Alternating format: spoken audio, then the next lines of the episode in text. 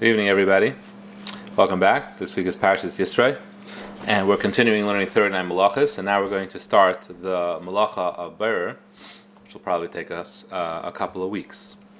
So Ber, as a malacha, is interesting because the rules from the academic perspective, meaning to say, like when you learned it in the book, uh, it's pretty clear what the rules are and what the conditions are, but the confusion is how to apply them. The the malacha is interesting also in that there aren't many durabanan levels in the malacha of bayr. Meaning, when it comes to bayr, it's either permitted or it's a malacha dairaisa, which is very stringent.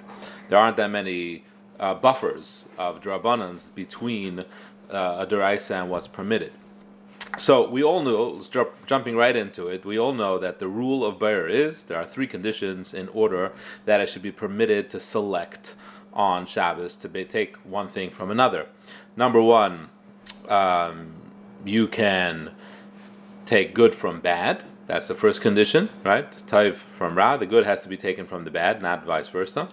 Number two, you have to use your hands. You have to do a biyad, not using an, a utensil which is either designed for selecting or can assist selecting. And lastly, it has to be miyad, it has to be for immediate use. Those are the three conditions that uh, we all know. And the idea behind these three conditions is that when you these three conditions are met, then it's not perceived as a malacha as much as it's perceived as derech achila. That's the way the Gemara presents it. That it's just a process of eating. And derech achila is allowed. That's not a malacha. Just eating is allowed on Shabbos. So anything that falls under the eating category is allowed. But if you do it any other way and you don't meet these three conditions, then it's looked at as uh, preparation or tikkun, as you're fixing something and you're benefiting uh, by doing that. So therefore, it's it's a malacha. So these are the three conditions, and this is what we're going to be focusing on, trying to understand how these three conditions apply. Again, it has to be good from bad, taiv merah, has to be done biyad with your hands, not with a utensil, and miyad has to be done for immediate uh, immediate use.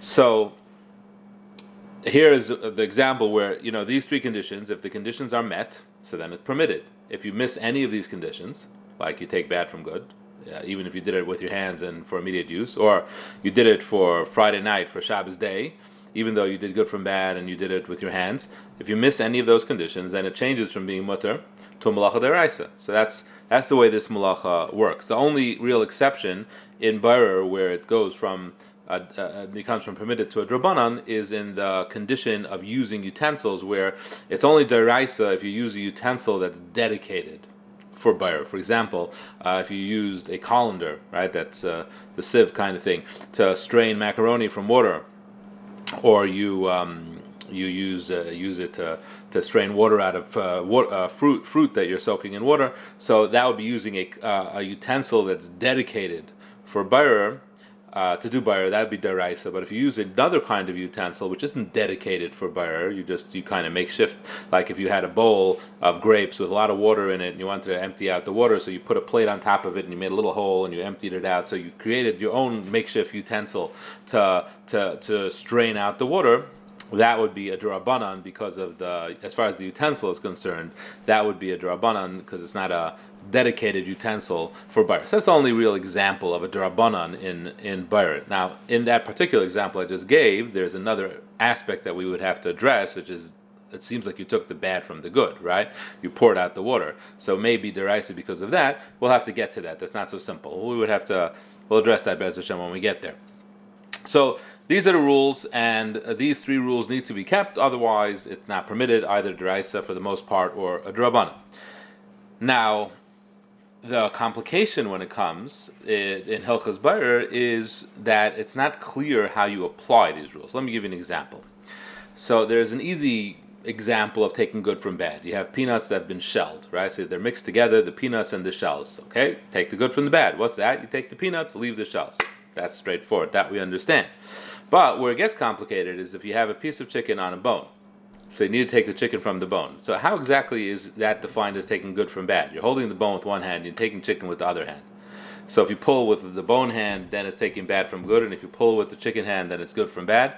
seems kind of right. It seems very arbitrary. It's like the same action. It's uh, you're doing the same thing. What's the difference? Which one's pulling? Right hand, left hand, right? So there are there. there it, it, when it gets a little bit more nitty gritty, it becomes a little hard to understand what would be good and what would be bad, and what's be called taking the good from the bad or the bad from the good. Um, likewise, it's not so clear what exactly qualifies good and bad in a mixture. Like peanuts and shells, that's very clear. But what about if you have two things that are both edible and they're both eminently useful? You just happen to want one and not want the other. Does that make it good and bad? Does that make it an issue of burr? And another lack of clarity is uh, immediate use. What's immediate use mean? Does that mean right away, uh, an hour, an hour and a half? How much, right? So all these things need, uh, when it comes to application, the rules are clear, but how to apply them needs to be uh, learned and understood. So we're going to try to work through them to see what we can understand. So first, we're actually going to begin by clarifying the what what what prefaces Bayer, which means Bayer is predicated on a tarevis, on a mixture. It needs to be a mixture to be a problem of Bayer. If there's no mixture, and not mixed together, then there's no problem of buyer to begin with. So, what makes something considered a mixture? so, in order for things to be considered a tarayvis, a mixture, they have to be mixed or at least adjacent enough that it becomes somewhat difficult to discern what is what. Uh, at least when you're looking superficially. So let me give you an example. If you have on your dining room table, you have a pile of forks, a pile of spoons, and a pile of knives. Nice piles, and there may be they're one right up next to each other, but they're three separate piles, and even if they're right next to each other, it's very cl- easily, clearly discernible. This is knives, this is forks, this is spoons. So then there would be no problem at all. You wouldn't have to stick to any rules of Bayer. You could put them away, do as you please uh, when you when you take the spoons and the knives and the forks, because they are very easily easily and clearly discernible. It's not a mixture. That's why it doesn't have any issues of Bayer, because you haven't started the problem that Bayer is coming to fix. There's no mixture here. Um, but let's say if there's a jumble of, of, forks and knives and spoons. Now, it's not hard to see what's a spoon, and it's not hard to see what's a knife, and it's not hard to see what's a fork. But if you take a look at the mixture superficially, it gets a little bit difficult in on on uh, you know first glance to see what is what and where things are, and that's what defines it as a mixture. And then being defined as a mixture, now you have a problem of Bayer, and if you would want to separate, you would have to then stick to the conditions of Bayer. Now, this becomes especially important when you're trying to clean up um, toys on the floor.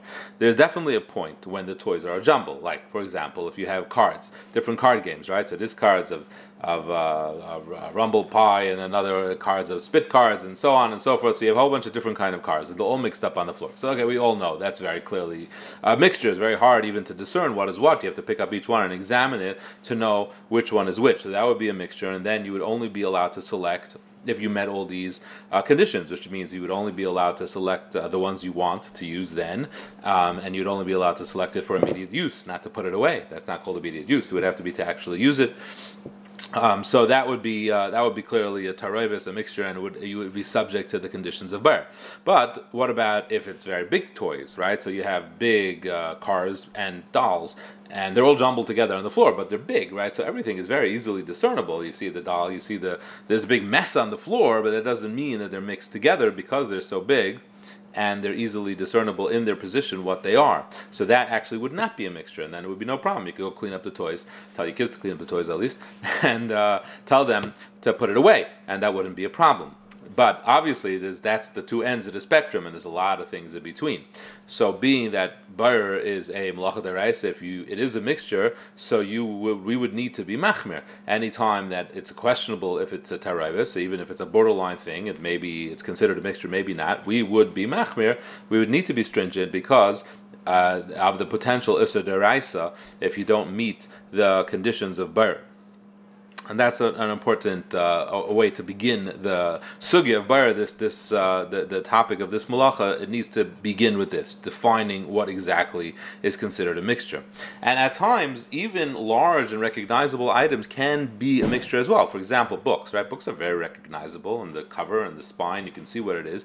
But if you have a large pile of books and they're all kind of the same size, so then it becomes a mixture because you don't really see what is what uh, at first glance. And when it's a mixture, then you have a problem of Bayer, so you can't put them away on their shelves. You would have to just take the whole pile and put it somewhere, but you wouldn't be allowed to separate it and put them in their respective places for this reason, because once they become piled up in a certain way, they do become a mixture. At first glance, you can't really tell what is what, and that may be a problem. That may present a problem of Bayer, and you would therefore have to stick to the conditions. So this is this is basically the introduction to Bayer, and we'll continue next week and coming weeks, Bez Hashem, working on each one of the conditions and how it applies. But the first question you always have to ask yourself when coming to uh, an issue of Bayer is: Is this a mixture, or is this not a mixture? Does this meet the qualifications that are necessary for it to even be a question of Bayer?